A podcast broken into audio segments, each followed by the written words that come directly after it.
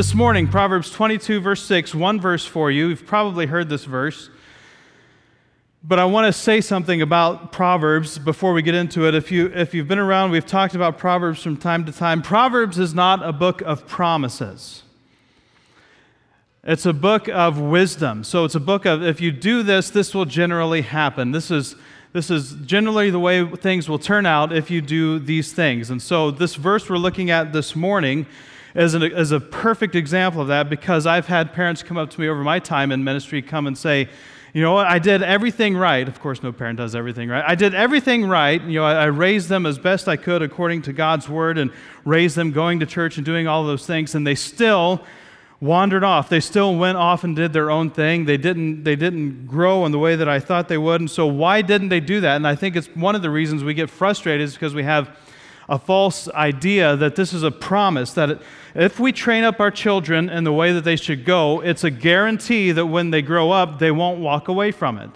And that's just not true. That's not how this verse and how this book of Proverbs work.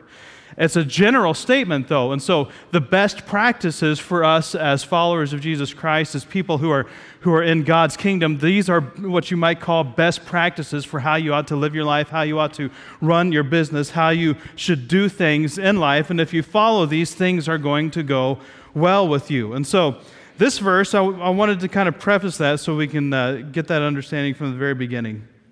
Proverbs 22, verse 6 says, Train up a child in the way he should go. Even when he is old, he will not depart from it. How many of you have heard that before? Raise your hands if you want. Yeah.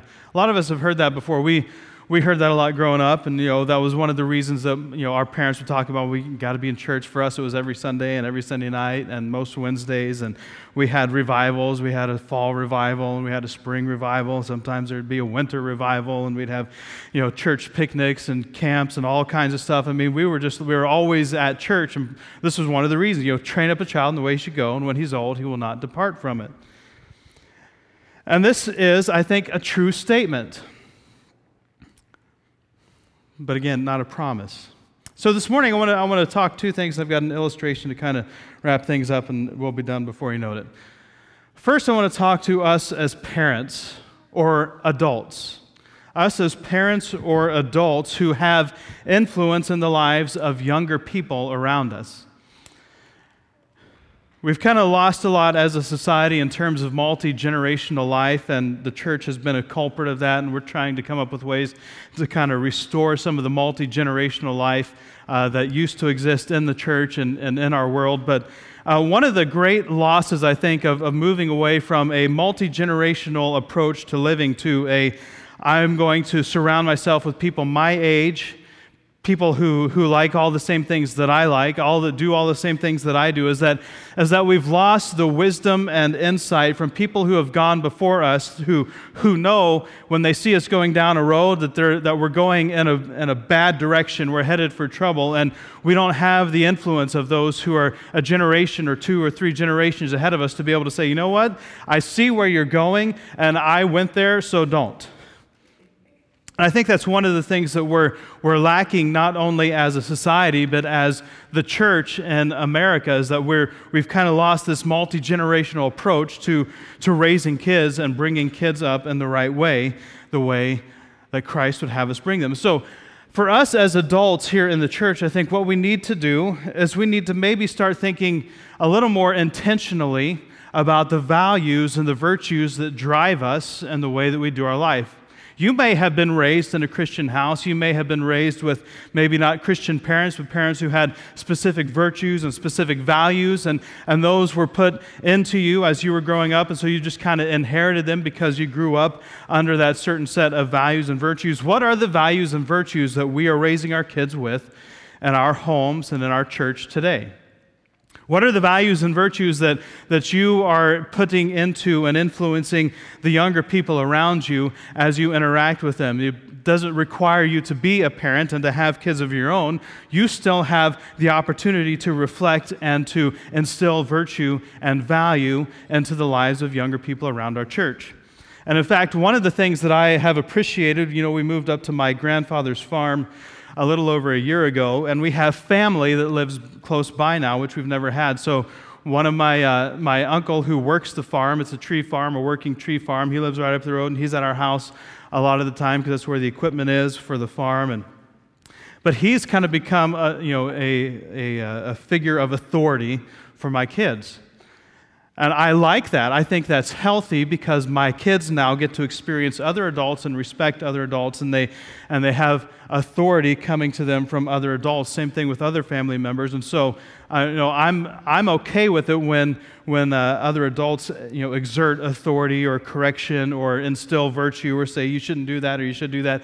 If you come flying down the hill, you know, on your bike, that's probably not a good idea because you might go flying off at the bottom. You know, those are good things that I appreciate that are being instilled into my kids, and it's not only through me. And I appreciate the same thing around here when, when other adults kind of help if they see one of my kids doing something they shouldn't do. And then they kind of say, you know what, let's, let's not do that for now. And then if that's a problem, then we can go talk to your dad. And I, I appreciate it. And I, in fact, would love to see more of that. I don't want to see more like tattletale. It's like, your son did, and just like, you know, but just kind of coming alongside in a loving, encouraging way to my kids and helping them grow up in the way that they should go training up a child in the way he should go is not just a thing for parents to do, it's a thing for us as the community of Christ to do with the children God has entrusted us with here at 6 8 Church. But training up a child is also something that's important for children. So, kids, I would like to have your attention for two or three minutes if I can. I'm going to give you some homework to help get you ready for school, which is going to start up in just a few weeks. So, here, kids, is what I would like you to do.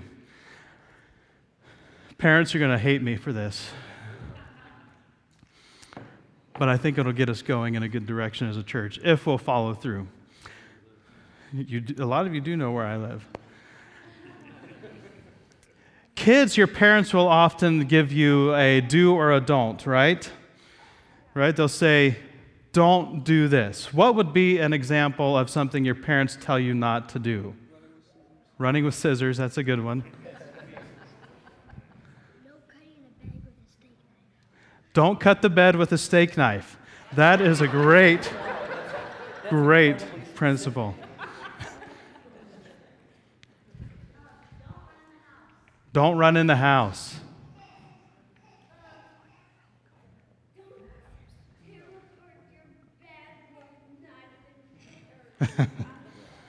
Any other examples? Don't do this. Someone raise their hand.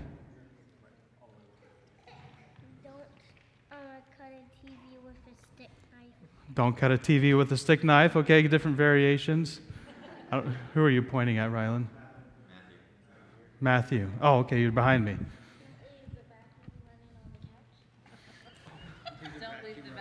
Don't leave the vacuum running on the couch.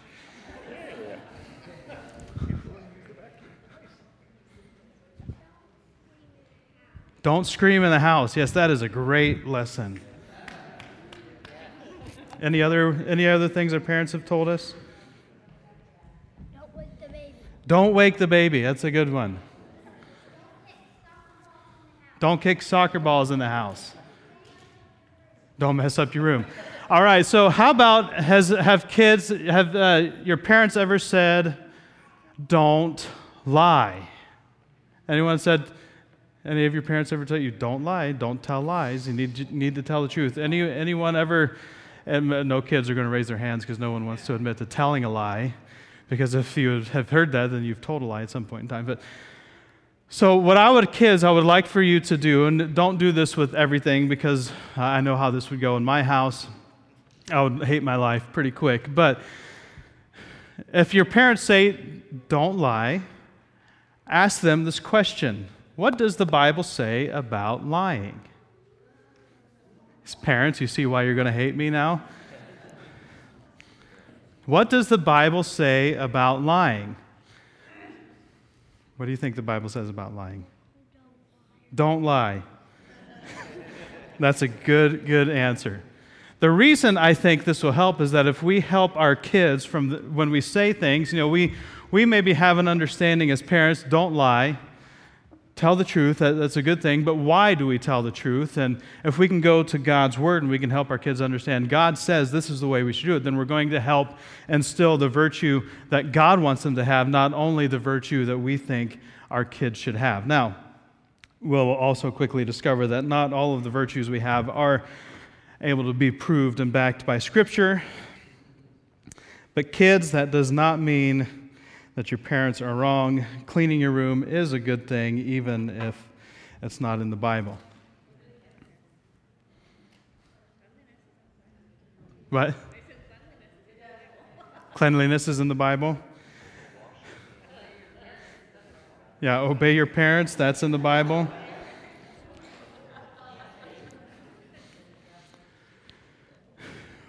But uh, why, I want to get to the why just a little bit before.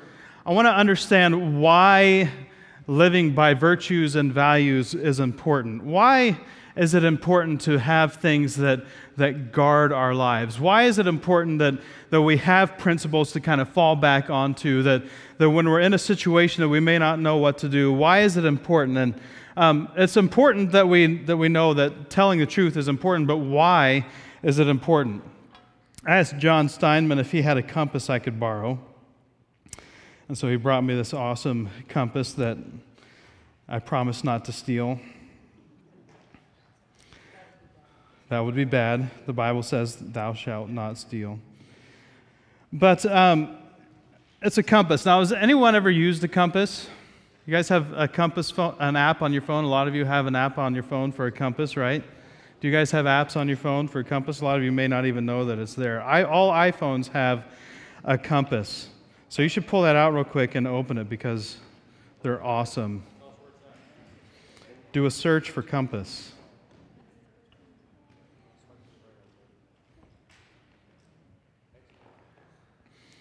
I'll show you what it looks like on here. So, so here is the compass, but you have to go through this thing uh, called calibrating, which we'll talk about in just a minute. But here's, here's the compass on the iPhone.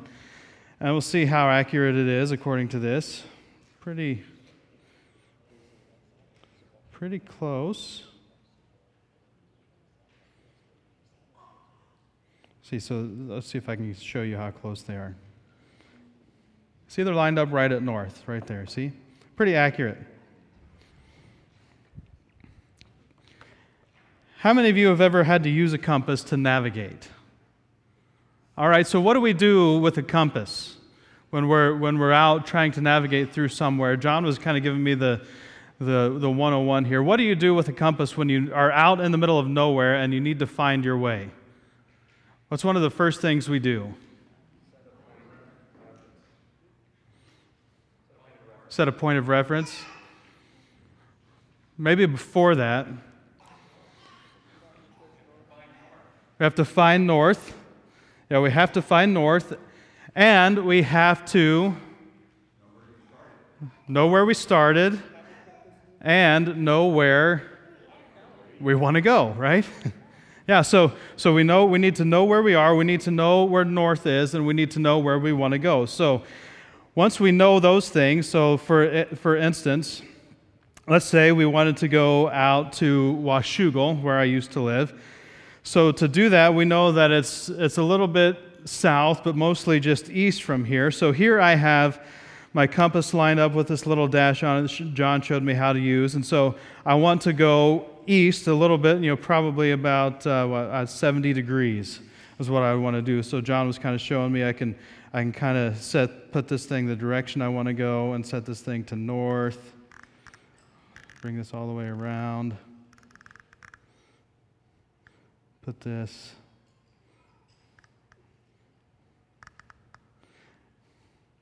And then if you're a pro, John was saying you can, you can sight it through this thing, and you've got this little sight you can use and a line that's going to tell you which way to go. And then you find, Russ said, a point of reference out there, right? A, a fixed point of reference, something is not going to move, and you walk towards that point of reference. And then when you get there, you check again to make sure that you're going in the right direction. Right? Does that, does that sound about right? Close enough? I could probably get almost all the way there uh, using those principles. almost. Well, that kind of depends on a few things, right? It depends on at least one key component, and that is that this compass knows which way north is, right? How does this compass know which way north is? Magnetism, magnetic north, the magnetic north pole. And so you know this line is always going towards the north pole. What would happen if, like some people are theorizing right now, there was a polar shift? Which way would our compass point? That would still point to the north, wouldn't it? it's because we're closer to the North Pole than we are to the South Pole. If we get down to the south, it would point. Maybe, I don't know. I'm just theorizing. We don't really know because we haven't lived through a polar shift. So, but what would happen if I brought out a magnet and I started kind of messing around, or say I had a little magnet in my hand while I was using this thing? and I started throwing off the needle so it wasn't pointing to true north anymore. I'd probably get really lost, wouldn't I? I'd probably get way out in the middle of nowhere and have no idea how to get where I'm supposed to go because I don't have what we've talked about many, many times before a fixed point, not just a fixed point of reference, but a fixed point that is outside of who we are. So now magnetic north is not going to change, and I can use that to navigate by just like sailors in the past used the North Star to navigate, navigate by, uh, we can use north to navigate by. This is the same for us when it comes to values and principles. We have to have a true north that orients us in the right direction. We have to have a true north that we can use, something that we can go to that tells us what we are supposed to do in any given situation. This is why we talk so much about Scripture and about God's Word, is because God's Word, the, the, the 66 books He's given us here in the Bible, serve for us as this point of reference that is outside of who we are to be able to navigate. Now, let's talk about how things might change if we stopped using an external point of reference. So let's imagine that instead of using magnetic north to navigate, I start using my own magnets, and I'm just going to decide that for today, north is that way. Now, north is this way, in case you wanted to know. North is that way, and it's always that way. But just, just because I decide I don't feel like north being that way anymore, I feel like north being this way now. So um, I'm just going to decide that this is north. And so everything in my life is going to be based around the fact that that's north and that's the direction I'm going to base everything else in my life off. Can you see why we need to have something outside of who we are to kind of set the rules? This is why it's so important that we go to God's Word and let Him set the course for our lives because God exists outside of our present and current reality. He doesn't live in the time frame that we live in. He doesn't live in the moment that we live in. So he lives outside of that. He's not confined by those, those types of things. So he's not going to make a decision based on time like we would make a decision based on time because he exists outside of time. God is bigger, God is greater than that. So we need to go to that point of reference that's outside that can see and objectively create a set of rules for us to live our lives by inside the system. This is how we as Christians should operate. We go to God's word and we say, What does your word say about how I ought to live my life? What does your word say about how I ought to raise my kids? What does your word say about how I ought to treat my spouse? What does your word say about how I should work as, as a Christian in the workplace? What does God's word say about these things? We need to go to what God says and follow God's, uh, God's guidance and God's principles for what He says we should do in these things because He has created the system from the outside. He's the true north. This is the true north that He's given us to guide our lives by. And when we get off of this, we start to experience chaos. Right? Just look at the world that we live in. The world that we live in does not run by the same set of rules and principles. We live in a world that, that decides from day to day, if not hour by hour, what is right and wrong, and what is right today will not necessarily be right tomorrow, and what was right 10 years ago is not right today. What's right today will not be right 10 years from now. Right and wrong are constantly changing because We are deciding from within the system what right and wrong are. And when we're deciding from within the system what right and wrong are, we're always going to get it wrong. Think about how you felt this last week. Think about maybe the worst day and the best day that you had. Think about your attitude on that worst day. Not going to go too far down that road. But then imagine making critical life decisions with your mindset on that worst day and how you're feeling and thinking on that worst day. How are you going to decide what's going to happen? Well, it's probably going to be a little bit pessimistic, right? If you had a bad day on Thursday, you're going and you're deciding some major life decision, you're probably going to decide in a negative, pessimistic kind of way, well, this is not going to work out, so I'm not going to go do that. But let's imagine then on Friday you have the best day. You have a phenomenal day. Everything is great. Everything is going your way. You can't do anything wrong. And so you decide on Friday you are going to do something massive and major with your life. And then Saturday comes and you have no idea what to do because on Thursday everything was awful, on Friday everything was great, Saturday comes and life hits and you just don't know which way to go. We cannot make our decisions for our life based on our own attitudes and our own frame of reference from within the life that we lead because we are fickle, unpredictable people. All right, Where, um, I guess there's a lot of predictability about who we are as humans, but but we change our minds on a day by day basis. I don't want to decide what's right for you, and I don't want you to decide what's right for me. I hope you don't take that personally. So, why should we then allow other human beings within the system to decide what's right and wrong? Because I have a question Who gets to decide? If it's within the system, who gets to decide? Who gets to decide when you're within the system is majority, right? Whoever's voice is the loudest. But just because something is popular does not make it right. There are a lot of things that have been popular over my lifetime, and, and for some of you, there are things that have been popular that were prior to my time on this earth that you know if you followed those examples, those things that were popular for that moment in time, you would have been led far off course. What's popular is not how we decide what's right. We don't, we don't vote on what truth is. We don't vote on what is right and wrong. What is right and wrong has been established for us from the beginning when God created the system. It's one of the reasons I love the book of Proverbs, is because book of Proverbs shows how the whole system kind of functions. It's looking at God's wisdom and applying it to this life and, and just kind of living it out on a practical day by day level. It's a great thing for you to read one chapter a, a day, and it's 30, uh, 31 chapters. You can read one a day, go through the book in a month, and you can just kind of cycle through and just soak your life in the wisdom of Proverbs. But it just kind of tells us this is the way you ought to live. And if you live this way, you will prosper.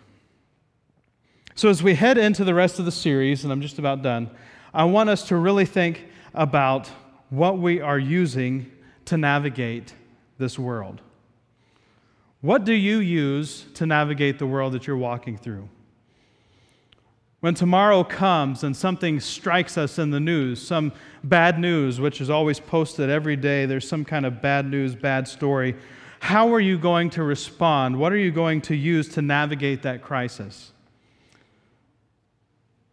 Maybe something bad is going to happen to one of us this week, and, and we're going to find ourselves being strained and stressed beyond what we've been used to. How are we going to navigate that crisis? Or maybe something's going to go really great for us, and we're going to have an opportunity put down before us, and we're going to have this decision that we have to make. Do I decide to go after this great opportunity, or do I go the direction that God has already given me to go? How are you going to make that decision? What tools are you going to be able to pull out of your bag to be able to navigate that decision? And this is one of the reasons I was asking the kids to ask parents about what the Bible says, is because sometimes I don't know what the Bible says about something. I've just heard this and, and inherited it from my parents, and I need to actually go look it up so that I am using the compass, not just traditions. So I think we need to be careful and we need to kind of set a course as people of God here at 6 8 Church that we will be committed to in our personal lives and our family lives and our church lives to always go to this compass and find true north about where we're going. And when we find ourselves getting a little off track, we probably just need to go back and look and see what we've been using to navigate for a while. And that might be what got us off course. Next week, we're going to get into some of the specific values that we're looking at, and uh, we're going to start with truth because it all starts there. And uh, we haven't talked about it real in depth for a while, so hopefully you'll come back and hear us when we talk about truth and why truth is important. Heavenly Father, I thank you for this group of men and women and young men and women and children who are here. I thank you for the families that are represented in this room. I thank you for the generations that are represented here. I thank you for the influence that uh, you have put in my life and in our lives from those who have gone before us and the ways that we have allowed people who have gone ahead of us to kind of guide us and correct us and direct us. Father, I pray that you would just use your word over the next course of weeks to establish in us a frame of reference, something that we can look at to guide us on a day to day basis, that we would not allow ourselves to be tossed about to and fro by the waves of the constant changing and shifting of this world that we live in. But that when we are, when we are being surrounded by the storm and the waves and the concerns of life, that we would be able to navigate even through the darkest of times because we know what your word says about how we ought to live life in this present time. Father, change our hearts and our minds away from those principles that we have acquired from the world that do not click or do not go uh, at peace with what your word says we should be doing, how your word says we should be living. Father, help us to walk away from those, to repent of those, and to walk towards your word and your ways that you created this world on from the very beginning. And Father, help us to, to be dependent only on you for that guidance, not on one another, not on this world, but that we would have such a relationship with you that we know what you would want us to do. We thank you for the cross. We thank you that through the work of the cross, we have grace to cover the mistakes and the choices that we've made in navigating this life, that, that the, we haven't lived perfectly and that those are covered by your grace, but that you also give us through your Son, Jesus Christ, the hope to live a life full of grace, the hope to live a life full of good works, the hope to live a life full of the truth of God's Word. That you give us everything we need for life and godliness, and that if we will allow ourselves to be filled with your Spirit, to be filled with your truth, that you will lead us in the way everlasting. So, Father, I pray as we take communion, as we remember those things, that, that you would put on our hearts just a deep seated passion and desire to be more committed to your truth and to your ways and to your guidance than to anything else that would come across our path. In Jesus' name, amen.